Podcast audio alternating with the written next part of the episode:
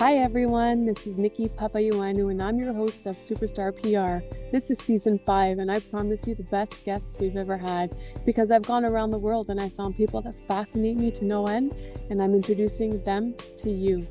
Have a listen. Thanks for joining us.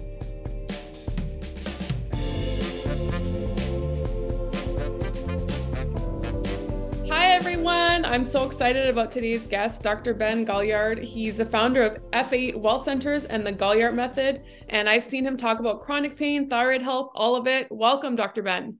Uh, thank you so much for having me on. I love getting on and just you know giving people hope because so many people out there are dealing with fatigue and pain and all these issues and it's like you know what there there is hope and it's not just in a drug it's not just in a surgery Oh, I love that you say that. I mean, you know, you talk a lot about, you know, MS, your mom. Do you want to tell listeners, you know, why you became a doctor and maybe what happened to your mom? Absolutely. So, uh, back when I was in high school, and my mom, she was a school teacher, uh, teacher of the year. She'd leave at 5:30 in the morning, get home at 5:30 at night, and she ended up collapsing at one of my football games, and nobody knew what was going on. And so we went through the traditional medical route, went and got an MRI, went to the neurologist, did all these things to the point where they figured out she had MS, multiple sclerosis, autoimmune condition, attack in the nerves, and she started having a hard time walking to the point where she was not able to continue teaching, had to go on disability. And by the time I graduated high school,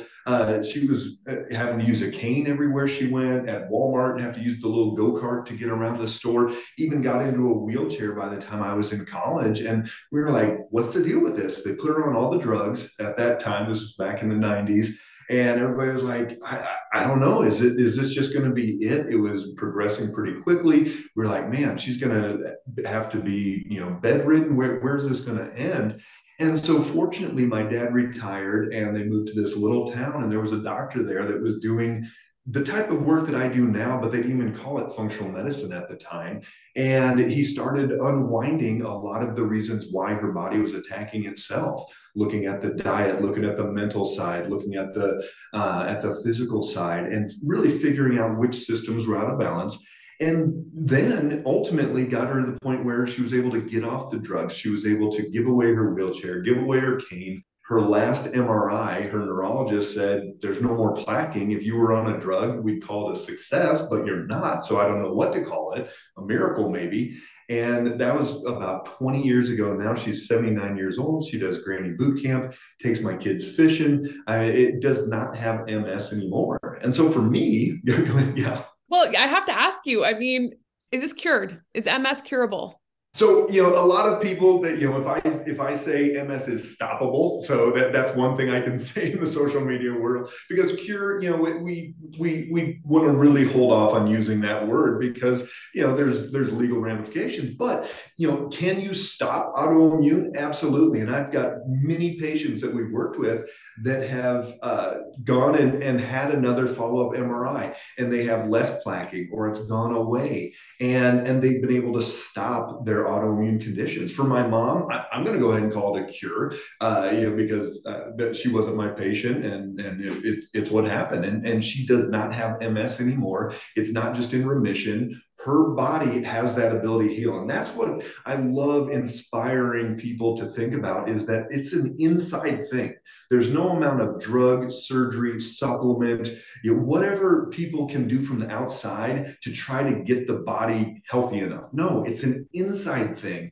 And we have that potential inside to heal and really, really create this profound change uh, from, from that healing process as opposed to you burn enough of something off or cut it out or whatever that you, you don't get rid of enough tissue to create health. That's not how, how life goes. Oh, wow. You know what? Um, the reason I first started looking at you, Dr. Ben, was because I had stage three thyroid cancer. I was operated on. Most of my thyroid was taken out. Uh, and I said, I gave the surgeon a high five when he said, You've got the best cancer you could have. I'm sure he didn't expect a high five, but then I started following you.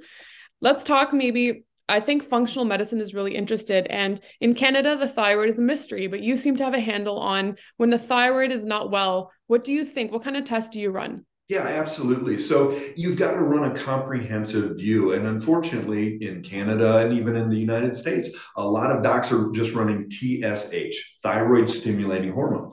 Uh, let me ask you, Nikki, is, is TSH a thyroid hormone? No. no. No, it's thyroid stimulating hormone. It's actually a pituitary hormone they're looking at a pituitary hormone to get a feel for uh, what the thyroid's doing and it's making an assumption. So you need to run yes tsh but you also need to run free t3 and t4 total t3 and t4 you need to run your hashimoto's markers. Hashimoto's is autoimmune thyroid the tpo antibodies and the thyroglobulin antibodies and then reverse t3 is also a great one to run Oh, this is magical. Okay. So Hashimoto's, what is it? Yeah, absolutely. So just like my mom's MS, and just like my my wife had autoimmune to her platelets, and they ended up removing her spleen when she was in college. And they said, "Oh my gosh, if you get sick, you'll you'll have to go to the hospital instantly and all that." And she had uh, four nine nine pound plus babies at home, and and is is doing amazing um, because we went through and thought about these things as autoimmune. And so Hashimoto's is autoimmune. It's not a thyroid disease it's an autoimmune condition that's attacking the thyroid itself, just like my mom's MS. It's not a nerve condition, it's an autoimmune condition that's attacking those nerves. So now you've got it. Once you change that philosophy, now you switch it to why would the body be going haywire and attacking its own tissue? So uh, the research shows that upwards of 80% of women that have hypothyroid actually have Hashimoto. So if you have not tested for these antibodies, you need to know. Even even for you that have thyroid cancer and you're like oh i, I don't even uh, i don't even have a thyroid anymore so that that's it. You can still actually be creating antibodies to the tissue that's not even there and it's this response and the body is still in an autoimmune state so Hashimoto's can come in a couple forms. It can be attacking the thyroid itself. It can be attacking the bus that transports around the thyroid hormone, but you'll never have optimal function if that's all you're doing is just taking a thyroid medication. In in Canada, is it levothyroxine? Yes. That, yeah. So in the United States, number one best-selling drug uh, in the in the United States, over 20 million prescriptions a year, levothyroxine. So all that is is a T4 hormone. It's synthetic hormone, and uh, you're hoping that it gets to the tissues and does what it needs to do. Uh, but here's the deal: just by taking levothyroxine will do nothing to stop the Hashimoto's. That's where you've got to come in and look at adrenals and blood sugar and leaky gut and vitamin D and food allergens and infections and environmental toxins and all these things that are going to be driving that immune inflammatory cascade.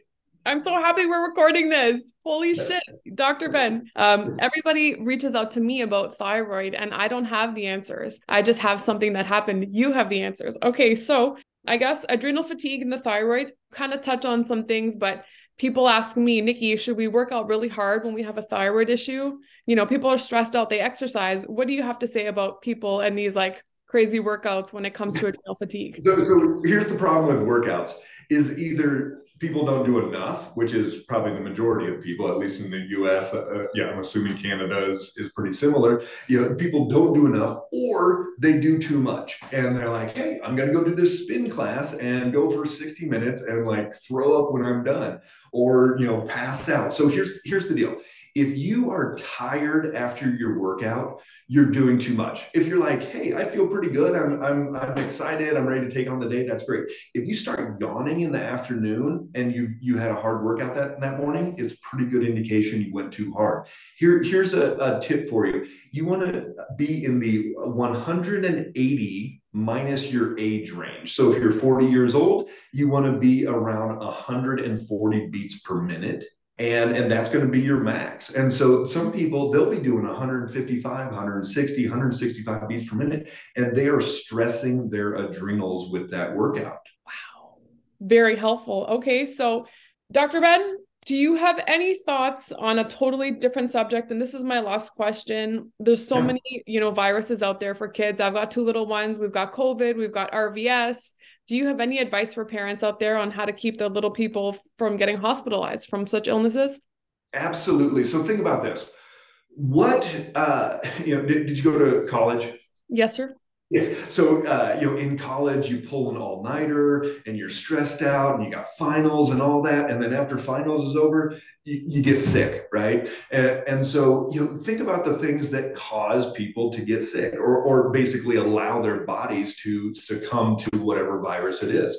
And so you've got sleep. So, you know, your kids have to be getting good quality sleep. You have, uh, you know, get, make sure there's no TV in the room, get them off their electronics before bed, you know, all these things that we talk about sleep hygiene um, for adults, same thing for kids. So sleep is crucial and a good 10 to 12 hours for most most age kids up even through high school. You want to absolutely 100% cut sugar out if we're around that that cold flu season, whatever it is. You know, we know that sugar, even even a little bit can suppress the immune system for four uh, up to eight even 12 hours after ingesting you know uh, down here in the states we've got halloween and get all this halloween candy and then it goes to thanksgiving and then we get all this you know pumpkin pie and all this and then you get into christmas and new year's.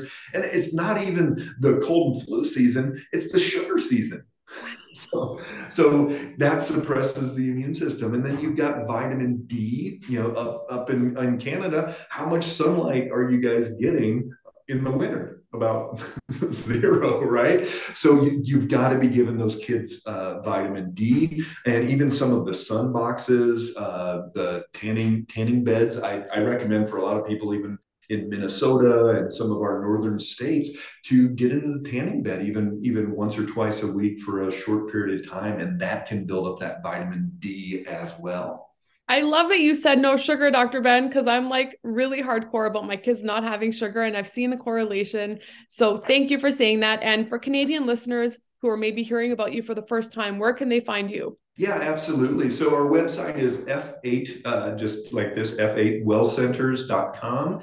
And then I'm on uh, I'm on TikTok, Instagram, Facebook, uh, Twitter, all over the place, just trying to get the word out about health and and really to inspire people to take massive action. And uh, and that, that's the fun part. There's no magic bullet for any of these things. If you see something about take this, you know, magic uh, drug now, you know, the Ozempic or the some of these blood sugar drugs that people are taking for weight loss, or if you see this diet or whatever it is, none of that stuff is going to be a long-term fix. You've got to do an in-depth blood panel, figure out which systems are out of balance, and then you just start moving your feet step by step by step. One of our favorite things to do is we put a continuous glucose monitor on every one of our patients, and they are able to uh, truly know 24 7 what their blood sugar is. And, and it, it is an absolute game changer. My 18 year old son, he was still eating like he's a growing 15 year old and he lost about 15 pounds just by putting that CGM on and realizing, hey,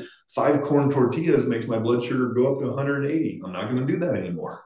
Okay, that's a game changer. And it's like, you know what's in my Amazon inbox. Dr. Yeah. Ben, you're a rock star. Thank you for being on Superstar PR. Please come back again. Um, I'm sure I'll get more questions from people. Thank you, thank you, thank you.